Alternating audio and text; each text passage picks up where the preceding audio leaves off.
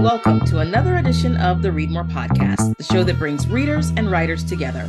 I'm your host, Marva Hinton. Today, we're welcoming Jonathan Escoffery to the show. His award winning, critically acclaimed debut Link short story collection, If I Survive You, is a finalist for the 2023 Booker Prize.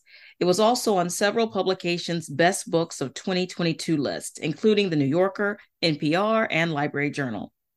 Jonathan grew up in Miami, and most of these stories take place in South Florida. In November, he'll be coming to Miami to take part in the Miami Book Fair. If I Survive You just came out in paperback in September. Jonathan, this collection is just so well put together and so thought provoking. I really enjoyed reading it. Thank you for coming on Read More to talk about it. Oh, thank you, Marva. I'm happy to be speaking with you about it. If I Survive You consists of eight linked short stories about a family that immigrated to the US from Jamaica in the 1970s. Parents Topper, Sonia, and oldest son Delano leave Jamaica due to rising violence in Kingston. A few years later, another son, Trelawney, comes along. Like many immigrant families in this country, they struggle financially, and Trelawney struggles a lot with issues of identity. So, before we get into talking about the stories themselves, I wanted to talk to you a little bit about just sort of this whirlwind that you've been on. I mean, the book has been so successful. You've had so many accolades for the collection, and it's just getting praise from so many different corners. What has that been like for you? I mean, when you started to write, is this what you dreamed of when you thought about a successful collection? Yeah, thank you for that question. Um, you, when I'm asked that, I, I, I still get a little bit of uh, hesitation in terms of actually accepting that it's had a, a successful run. Um, uh, especially at first, as it started to appear on these lists and these and started to be nominated for awards, um, I, I still kind of wondered like, but does that make it you know a successful debut uh, but i think at a certain point you have to kind of you know accept it it's, absolutely it's it's what i um I dreamed about when I was thinking about, you know, the joy of crossing over from writer who uh, sits alone in a room and you know types all day and imagines um, crossing over to that kind of external world facing um, author uh, persona who you know gets to theoretically reap the benefits of all of the hard work that is uh, done over the years that it takes to write a book. Um, and yeah it's been it's been a wild ride. I think the, the, the coolest thing is really meeting people meeting readers meeting other authors who i admire and in some cases have admired for a very long time. Um, getting to travel to places that i just never you know thought I, I, I would be able to or or in some cases had even considered traveling to and and you know finding out really interesting things about uh, the country and, and um, places outside of the country. So yeah, it's felt really great. It's felt really great. It's still it's very it's a different thing. Um, the the author life versus the writing writer life. um, and you know, I, I do hold those two things um, separately, and um, I, I I kind of I'm at the point where I, I miss that quiet writer life um, but you know, I think there's always going to be these kinds of uh, ebbs and flows in a in a in a career that's going well. so um, i have been enjoying it, and and also you know, I, the, the core of my love for this thing is the words and what's on the page, um, and getting into that kind of mental flow when you're you're excited to wake up and continue to explore a particular uh, creative landscape that you are are trying to to, to, to get right and um to, to me that's the that's the very best part. But to have you know some encouragement to continue to do that I, I, I can't really downplay that as much as i i i think it's my natural instinct to do so. Um yeah it's it's knowing that you know people will be waiting on the next book is is a good thing. You have been interviewed so many times. Uh as i was getting ready to talk to you today i started to go and look and see, you know, who else has already talked to you and sort of some of the issues that you covered then. And I was just wondering, is there a question that you feel like you're really tired of answering? And is there another question that you wish someone would ask you? Uh, I, I don't think there's a question that I wish uh, someone would ask. I, think a fun question I got once was like, "Where did you get?" Like, I saw you out somewhere at a conference and you had a great coat on. Where did you get it? And I thought, I like this question because I can, I can talk about things that you know aspects of my um, my my life or my personality that are a little bit um, less uh, less serious, I suppose, or or, or less. Um, there's the weighty questions when I talk about identity. You know, obviously the book talks about identity, um, what it means to be a man, what it means to be a Jamaican American, if if, um, if, if that's the even the the, the um, identity that we want to land on for someone like Trelawney. Uh, sometimes, you know, a, a, lot of that can can can feel very weighty, and I don't mind talking about it, but um, eh, usually at some point in the conversation, there's a question. And sometimes sometimes this question is posed as the question and sometimes it's posed as the not question that's still the question which is like how much of this book is based on your own life or how much of this book is just your own life and you decided to call it fiction? Um and you know at, at, it's it's a question that i don't i mean obviously i am pulling from my own life and this is me now posing the question and maybe answering it myself uh, to some extent but you know, there's for I think all writers pull from their own life, the, their lived experience, whether they're talking in a very you know direct, explicit way about things like identity or not. Um, and so I don't know. It's it, it never quite feels like a, a fair question that I can get to like a very real, accurate answer to. Um, you know, it's, it's like if I say it's exactly 49% pulled from my life. Uh, maybe that does something for for some people but i i won't walk away from that question feeling good about it because i know you know everything even the things that were directly um you know happened and are representations of what happened they still change so much and they're still um that i have to dramatize them in ways or i have to consider them in ways that i never would um if if this was what i would be considering like nonfiction or or writing essays um, I think with fiction, I have to be a lot more fair to the characters, in my opinion, anyway. Um, and maybe sometimes I'm, I'm less fair to my main characters. If there's like a proxy, if there's like a, you know, Trelawney as Jonathan or Jonathan as Trelawney, I should say, on the page, I'm usually like, well, I'm, I'm, I'm so close to that character that I, I, I want to poke and prod. And if there's anyone I want to, you know, poke fun of in, in a sense it's it's it's myself and it, it would be that Trelawney character who's coming to some skewed um, conclusions in certain cases or you know or, or maybe they're not um, conclusions but maybe he he's considering certain options that that um, maybe he shouldn't be before he's moving towards better conclusions depending on how you read the book. But um yeah and i mean and and and thanks for asking that question because maybe that's the maybe that's the best way I could I could um, get to the get to that topic um, in a way that actually feels better to me versus you know is is this just memoir with fiction slapped on top of it? That question that version of the question. Well i don't plan on asking you that so i feel that. And I, I just imagine that can be kind of offensive really when people say that to you like to you as a writer that you as just, a writer yeah. I do want to get into the issues of identity because that's such a big part of this collection. And it's a lot about what Trelawney goes through. You know, he is forced to confront this question of what are you? Because he has very fair skin. And so, to a lot of people, he doesn't look or sound like what they expect a Jamaican American to look or sound like.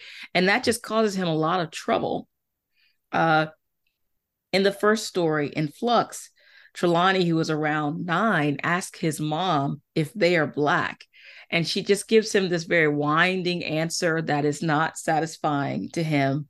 And then when he presses her on it, she says, I was never asked such stupidness before coming to this country. Right. I really thought that was interesting. You know, the idea that what you are and whether you're Black or not often depends on where you find yourself. you know, you explore that throughout the collection as we see Trelawney um, be among different groups of people, and he kind of tries to fit in with these people. And and I was wondering what is it about this issue of of identity and what makes someone black or what makes someone Jamaican American, as we talked about. What is it that fascinates you most about this question of identity? Well, I think it in in a way it's as much as I I, I am fascinated by the topics, um, the you know the the themes, the question of identity in itself, in a way that um, I, I think uh, from a kind of critical uh, standpoint or, or, point of inquiry, I, I think I would always be interested in that. But I I didn't necessarily know when it came to fiction that I would want to be exploring these ideas um, in, in a fictional mode, but it for me it became a question in a sense of almost like craft, um, where I wanted to explore a, a protagonist who, um, in a sense, is, is just moving through the world. Before I even knew, you know, what he was going to be dealing with, what you know, any immediate conflict might look like for him. Um, I, I, I had to figure out well, who's he going to be? And a lot of what I read growing up, um, a lot of what I read, I would say in the first half of, of college, even, uh, people weren't really engaging with questions of identity in the way that I thought people in Miami where I was growing up were, were were questioning these things. It's not that, you know, I'm I'm not saying that I hadn't read books where people grappled with race or these kinds of um, you know, the, the like big capital R racism or you know anti-blackness as um, I, would read it as often happening in in the, in the South um, and often happening you know um, in time periods that were before I was even born, um, you know, thinking about just what's assigned in school. And grow, for me, growing up in, in Miami, um, there was a lot more nuance and there was, you know, again, race was at play, but, and, and anti-blackness was at play as well. And, and all these things were happening, but, um, also like ethnicity was a, ma- a massive part of it. Um, I don't think I necessarily saw it immediately, but I, I, I eventually came to see how like color um, and colorism was at play. Um, uh, seeing how various like forms of um, language hierarchy was at play and how that shifted depending on who was around. Uh, and and so I don't know. For me, I thought, well, if I'm going to have a character who is alive in Miami in, in the time period that I was alive, I, I thought that he would have to be um, dealing with these issues. And I wasn't sure exactly where the volume was going to be turned on uh, that kind of exploration, if it was going to be the whole focus or, um, and, you know, as you said, In Flux, I think is the place where we get that kind of major uh, focus on, on, um, you know identity and this, these questions that Trelawney is being asked what are you? From nine years old he's being asked what, what what are you? He comes to his mother to say are we black? Because he finally starts to be asked that by uh, children at school or, or his neighbors. Um, and as you pointed out his his parents they're coming from a different cultural context. Um, it's that ironic thing that happens to some Caribbean immigrants to some African immigrants to the children of the immigrants, um, that, that second generation immigrant experience where it's like your parents are actually coming from a majority black place, so they never had to actually think about their their blackness. They they might have thought of like colonialism in a way, but if they're a certain distance away from that, um, and they're the the the state is such that um, people in power look like them, um, they they may focus on other things. Class may be the thing that they they talk about more, focus on, um, whether that's a good thing or a bad thing. Sometimes, you know, again, colorism or racism might get swept under the rug for that larger question of class, just depending on where we're talking about. Um, and then, you know, um, intercountry uh, ethnic issues could be the main focus. Um, but that's you know it's a distinction from the way we think about race anyway in the United States and um, but of course in the United States we expect everybody to take our uh, definitions and so again Trelawney's parents weren't prepared for that because they're coming from a different country. They're coming from a different uh, from a place where race was thought about different differently, and so we're you know it's we're coming to a place now. Obviously, like the world is um, more interconnected. So the way Americans think about these things is um, bleeding into the way other countries start to to think about race and identity. But you know, for for a couple of Jamaicans showing, especially for lighter skinned Jamaicans who were in the middle class coming to the United States in the late 1970s, pre, you know, pre internet as we had access to it. Um, yeah, they just didn't know. they didn't know what to tell them. Um, and you know, Jamaica is, the place where it's like, out of many one people, this Jamaica's like embrace the fact that you have European ancestry, and you may have, you know, you definitely have um, African ancestry. You may have some kind of, you know, Asian ancestry um, as well. And so, like that embrace of a mixed identity is is it's strange for us, um, but it's not as strange for them, at least not at that period in, in history. Well, reading this book reminded me of something that happened to me in my past when I was in college and I had a roommate, or actually a suite mate. And this first time meeting her, just, you know, getting to know each other. And she shows me a picture of her boyfriend. And in these situations, you know, what do you do? It's like, oh, he's cute. And what she said to me was, he's not black, he's Samoan.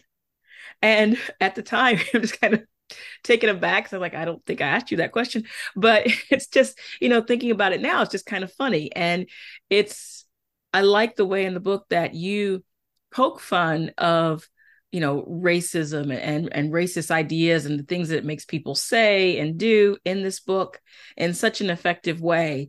And I was just wondering as a writer, how do you strike that balance between sort of making fun of racism because you know end of the day, there there are some funny things that happen because of people's racist beliefs, and then also acknowledging that this is something that really hurts people. Yeah, um, I think part of the way I do that is using, especially in a story like um, in Flux, I think to some extent, although it's the, the lens is slightly different, thinking about immigration and the long term effect of it um, in the story under the Ackee tree. Both of those stories, it's the opening two stories of the book, they are following the main characters over the course of decades. And um, I wanted to kind of you know hopefully the idea is to seamlessly jump from moment to moment that um, these these kind of moments that might be even sometimes considered you know like microaggressions or these micro moments. Um, I, for, for me i think if i was going to tell a story and it's like somewhere in the middle of the story i was just to accept excerpt one of these um, these moments that Trelawney has that these uncomfortable moments where people say something either you know either racist or just um, odd about race. It, it, to to me, you know, I think a lot of people would assume, oh, okay, this is a thing that maybe happens once or happens a couple times, but even if it happens a few times, you it's not the it it, it doesn't really have a large scale effect um, on on on who you are, how you see yourself, how you move through the world. And so for a story like In Flux, I wanted to show this kind of um, even though the the moments are different and you know uh, intentionally so, so that where if Trelawney says, oh, "Okay, now I get it," I can just embrace blackness. For for example, as one example, um, then he has people, you know, saying, "But hey, you actually, but when I see you, you actually look more like this other group." Um, so there's a questioning of it. Or he says, "Okay, now I'm embracing Jamaicanness because now I can be black and Jamaican and have my ethnicity and race and feel confident in that." And then people say, "But you know, you where's your accent? You don't sound Jamaican. How could you be Jamaican?" So you know, keeping him um, constantly you know, in flux in terms of his ability to claim one thing or another over the course of you know his life up to that point we follow him into his um, mid or late 20s in that opening story. And there's um I, i'm hoping for the reader there's a kind of compounding effect that you know he he starts to internalize the question certainly. And and you know that's that's becomes part of his problem. Um but uh you know I, I feel like in a way it's like this this death by a thousand paper cuts kind of thing, this slow like killing of the soul because he's he's just wants to be Trelawney really, but he also just wants to be embraced, and he he has the most difficult time uh, being embraced by by any particular community. Um, and people are insisting that he, you know, he identifies some way, but his answers never seem to satisfy.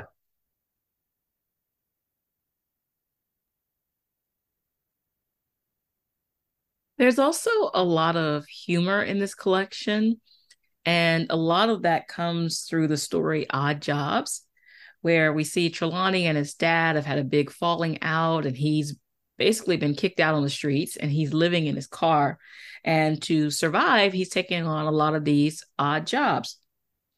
And as I was reading this part, it really made me think this seems very true to life uh, to Miami, and that a lot of people are hustling and a lot of people are doing things that may be a, less than ethical uh, to try to make it. And this is the one part where I really did want to know did you draw upon what you saw here in Miami? Because it seems to be such a big part of the culture, this whole you know everybody's got something going on. There are a lot of scammers out there. You have to be careful when you're talking to people or when you are considering opportunities. Mm-hmm. absolutely. Uh, i remember maybe it was uh, the 80s or the early 90s there was a i think it was a miami herald um, article that came out that or maybe they were just reporting some other news source. I, you know i hate to cite the wrong sources but uh it was basically a an article that was talking about Miami as this kind of um, con, the capital of the world for cons, con artists. Um, uh, was Miami, and uh, it, it was something that I remember seeing it, and something kind of clicked. And I was a boy at the time, and um, you know, maybe a teenager at this point, but maybe not even that. But it kind of felt like like yeah it, it, feels true. If i walk down the street this is pre you know I wasn't able to drive yet meaning i walked everywhere i went if my parents didn't take me. And someone was always trying to hustle you. And there are those like aggressive hustles but there's there's also there's so many people who you know if someone was being friendly to you you had to kind of be suspicious. They were always going to try to you know sell you something fake or or um, you know, get something out of you in one way or or another. And so when we come to the you know the page now, when you have a, a Trelawney, he's he's he's doing these odd jobs, um, and he's largely trying to do the the jobs that are, you know, they may be strange, and depending on where a reader is coming from, they may be quote unquote wrong. they may be ethically wrong, morally wrong. Um, but largely what he's doing is in most in most cases, I should say, he's doing what people are asking him to do. Um, and you know, he's concerned with this question of, you know, how do I actually survive in the world and do I need to be um, uh, ruthless in order to actually survive. He's living out of his car at, at this point. He wants to not be living out of his car. He wants to have a, a, an apartment. Um, and there's a point where he's uh, blackmailed um, by a, a, sorry, not blackmailed. He's there's a point where he's bribed, is what I mean to say. Um, there's a point in the, the, the book where he's bribed because he, even though he uh, is a he's a, largely he's an unhoused person, but he's also kind of in the seat of power because he can decide who gets off of this wait list to live in this elderly housing, uh, low income um, apartment building on Miami Beach, and um, he wants to spend time with this woman who's who's bribing him because he wants to understand like is this how you get through uh, is this how you get by in the world um, when you when you don't have a safety net? As you know, all his safety nets have kind of fallen through at this point in the book. Um, and you know, I kind of wanted to you know explore some of those ideas because, um, as you said, you know, Miami is a place with where everyone's hustling, and not all hustles are necessarily shady, but um, but some are, and some things are just kind of um, I don't know, uh, accepted in a way. I mean, like certainly illegal but accepted. I think about later in the book, um, there's a story from Delano's point of view, and he talks about you know what is what's it going to take for him to get his tree service back. um, back on track. It's basically gone under, but he has this opportunity because the hurricane's about to land, and and and what happens in that kind of circumstance is that it creates opportunity for landscapers and tree service people to um, get fast work because they have to make sure there's not going to be a lot of debris um, to cause damage during the storm. And um, he's reflecting on a job that he lost out on because um, the, the, property manager wanted to sleep with him essentially, and he he rejected her in a not very polite way. Um, but he talks about like kickbacks and like how there's you know this kind of accepted um, understanding that if you're going to get a big if you're going to get the if you're going to bid on a big property like that and you're going to get the contract there's this almost implied and I, I, may be exaggerating somewhat here, but not too much. That there's an implied implication that you're you're going to kick something back to the person who's making the decision to give you that job, um, and so you know just all these different ways that like I've I've observed Miami operating, um, and you know at the same time we we talk about integrity being so important and we talk about honesty being so important um, in everywhere but you know also there that, that i don't think that that changes um, in a city like miami but it's like there are still some ways in which um, i don't know uh, especially when it comes to work.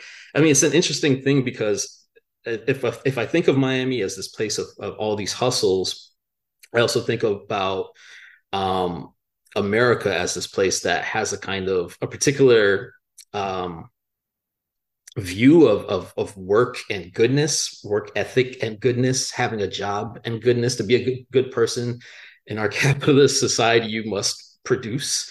Um, and I remember there's a point in the book where Trelawney talks about what will make him a good employee and he's thinking about um, these kind of low level bribes that the tenants are dropping off at Christmas. They're giving they're sent, they're dropping off Christmas cards, but inside the cards is you know money five ten dollars, um, whatever it may be, and it's but it's only the tenants who have their annual certif- recertification coming up.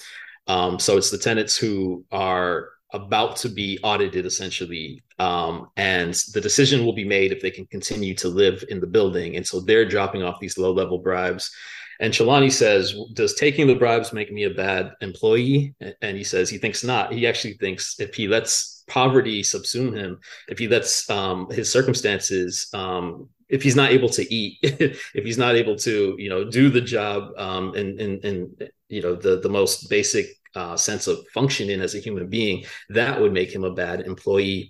But I remember my UK editor, who was giving me notes at the same time as my US editor, said, uh, it, it was the most interesting comment. It was basically a question like, who actually cares if they're a good employee? and and I was like, wait, what? what do you mean?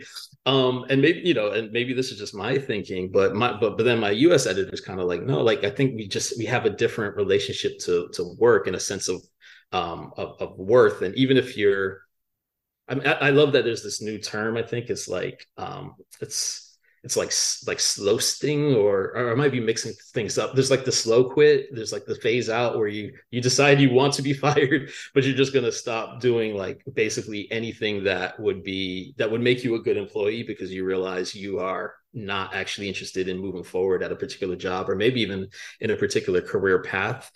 Um, I, I, think it's like a it's an idea of like a very rebellious thing still. It, it, might be quietly rebellious but you know you're not really supposed to be doing that. You're supposed to be working your hardest and giving your all um, and if not then you're not being like it's it's like a it's almost like a moral equated to a, a moral failing. You're um you know i think the from the the the non-worker uh perspective the, the, the, vocabulary that might be put onto it is that you're like stealing it's like wage theft right? If you're not giving your all you're basically stealing from your your employer. Um, and you know i don't think that's a concept that carries over all across the globe equally. Um, and you know so I, I find it very interesting to think about um, Trelawney and his uh, approach to you know I mean, largely just survival, but work as well. Like what what's going to actually um, make him good in the world, and also at the same time of equal importance is is that question of survival. Can he be good and survive at the same time? I hadn't even thought about when you write a book like this, and I see it's been translated into several languages that you have different editors in the countries where your book is translated in. Were there any other things that didn't quite translate uh, from English that your editors had questions about or felt like, you know, maybe should be changed slightly for a different audience?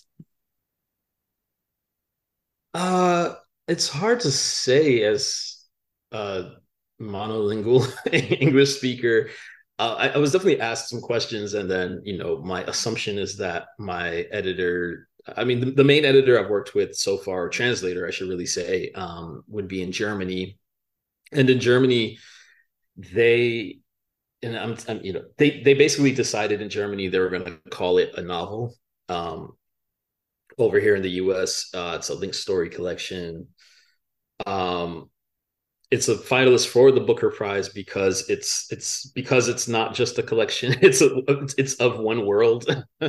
so now we're, we're it's existing in this very gray space. Um, when I was even with the U.S. Um, editors, when I was deciding who the book would land with, a lot of people over on this side said they wanted to call it a novel.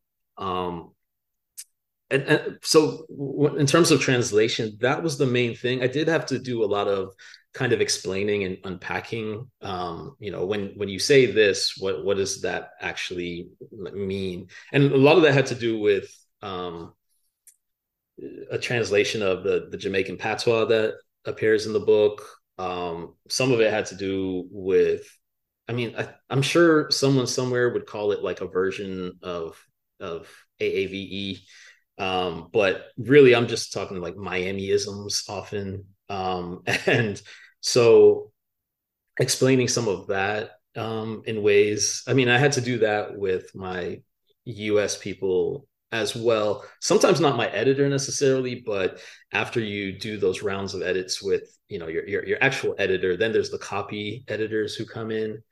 And that's like a whole different ball game because they are trying to keep you um, in, in ways they're they're building uh, rules around the language that you're using and the way the the story is, is being written. And that's and i love that they they make you look so much smarter than you you might be.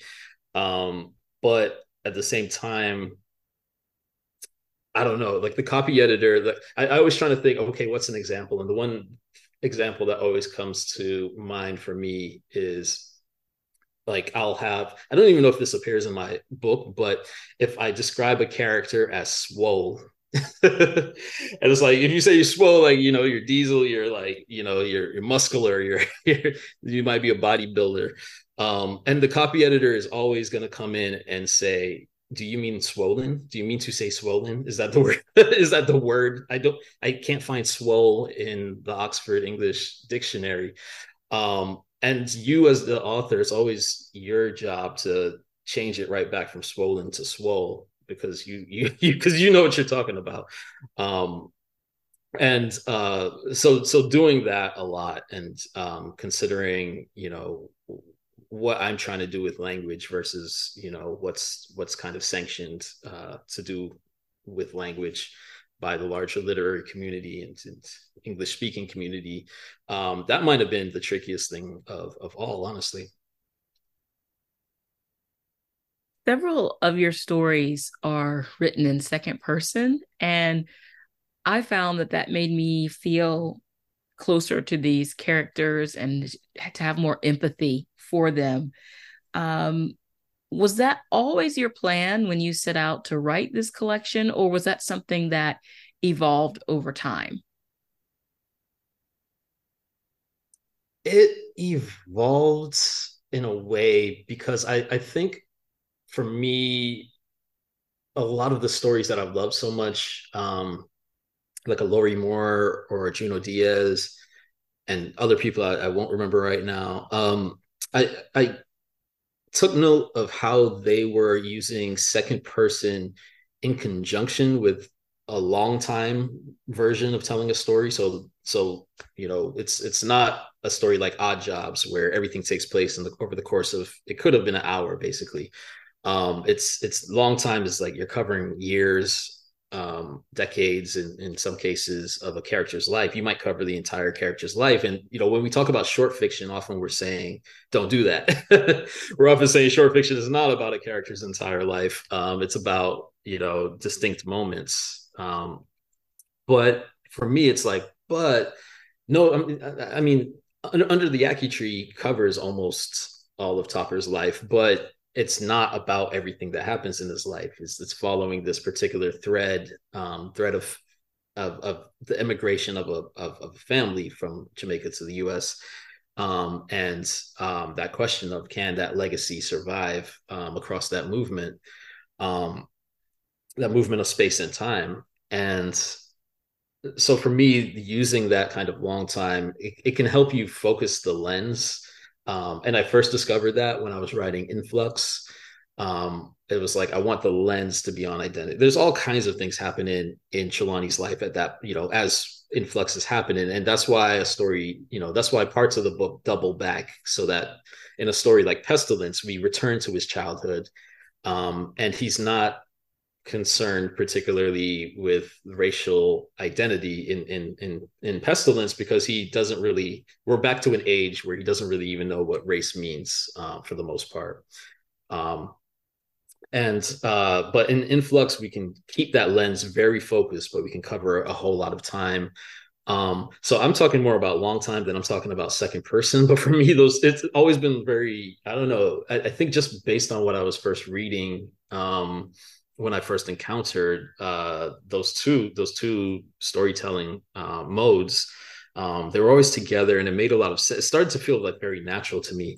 Um, I think the intimacy part of it is that I, I felt like there there's like um in one sense there's an honesty in terms of you know, or one would hope anyway. There's an honesty. If if a character, if the you is Trelawney, and and if the person going through the action is also Trelawney, um, it's like this narrator uh, who's speaking to himself. In, in in the case of In Flux, and in the case of um, Under the Ackee Tree, and and also the title story. And there's a way in which he can poke fun at himself. There's a way in which he can hold himself accountable. Um, we know like who the intended recipient of the story is and there's no higher stakes for anyone. That no one outside of Trelawney you know cares about um, this as much as Trelawney cares about it um, because you know this is like his life and who he's going to be in the world. And um, and that's the utmost in, in importance to him of course. Um, and I think that's part of like how the intimacy is is is created. If it's a first person narrate, narrator um, just depending on how a story is constructed, we don't always know who is being addressed. So sometimes it, it kind of just feels like it is just the reader being addressed. Um, sometimes um, it's made clear that it's a particular person who, you know, if, if it's like an epistolary and we know who it's addressed to, um, we, we might know um, who that intended audience might be. But sometimes it just feels so open. It feels like I could be telling the story to a stadium of people. Um, and I feel like there's maybe the intimacy can potentially get lost there in that that kind of um, storytelling mode, at least in my mind. So for for me, it's like you know, Trelawney can say the awkward thing because you know it's it's himself he's saying it to. Um, uh, yeah, I don't know. I'm thinking of certain lines, but I think I'll I think I'll opt not to not to repeat them on your podcast. What are you working on now? Uh, I'm working on a, a novel um, that's set back in Miami, and uh, I don't want to get too specific because it's it's at the place where I have an outline, but also, you know, an outline is just an outline. It can go any number of ways. Uh, but yeah, I think I'll leave it at that. Actually, I don't, I don't want to give anything away, not because it's a spoiler, but because I might very well change everything. Uh, so it's still it's still early days with it. Okay. Well, still something to look forward to. A novel set in Miami coming soon. Yes. Jonathan Escoffery, I want to thank you so much for coming on Read More to talk about your work. It's really been a pleasure to chat with you. Uh, thank you so much for having me. And it's been a pleasure. And uh, I really appreciate uh, you taking the time to talk to me. I will be moderating a panel at the Miami Book Fair on November 19th with Jonathan and two other phenomenal writers. Please go to our website, readmorepodcast.com, for more information. You can also find out there how to win a free copy of If I Survive You, and you can also help Jonathan and the show by purchasing his book on our site. Please follow us on what I will always call Twitter at Read More Podcast and like us on Facebook. Join us again next time for another edition of the show that brings readers and writers together. Until then, I'm Marva Hinton, reminding you to read more.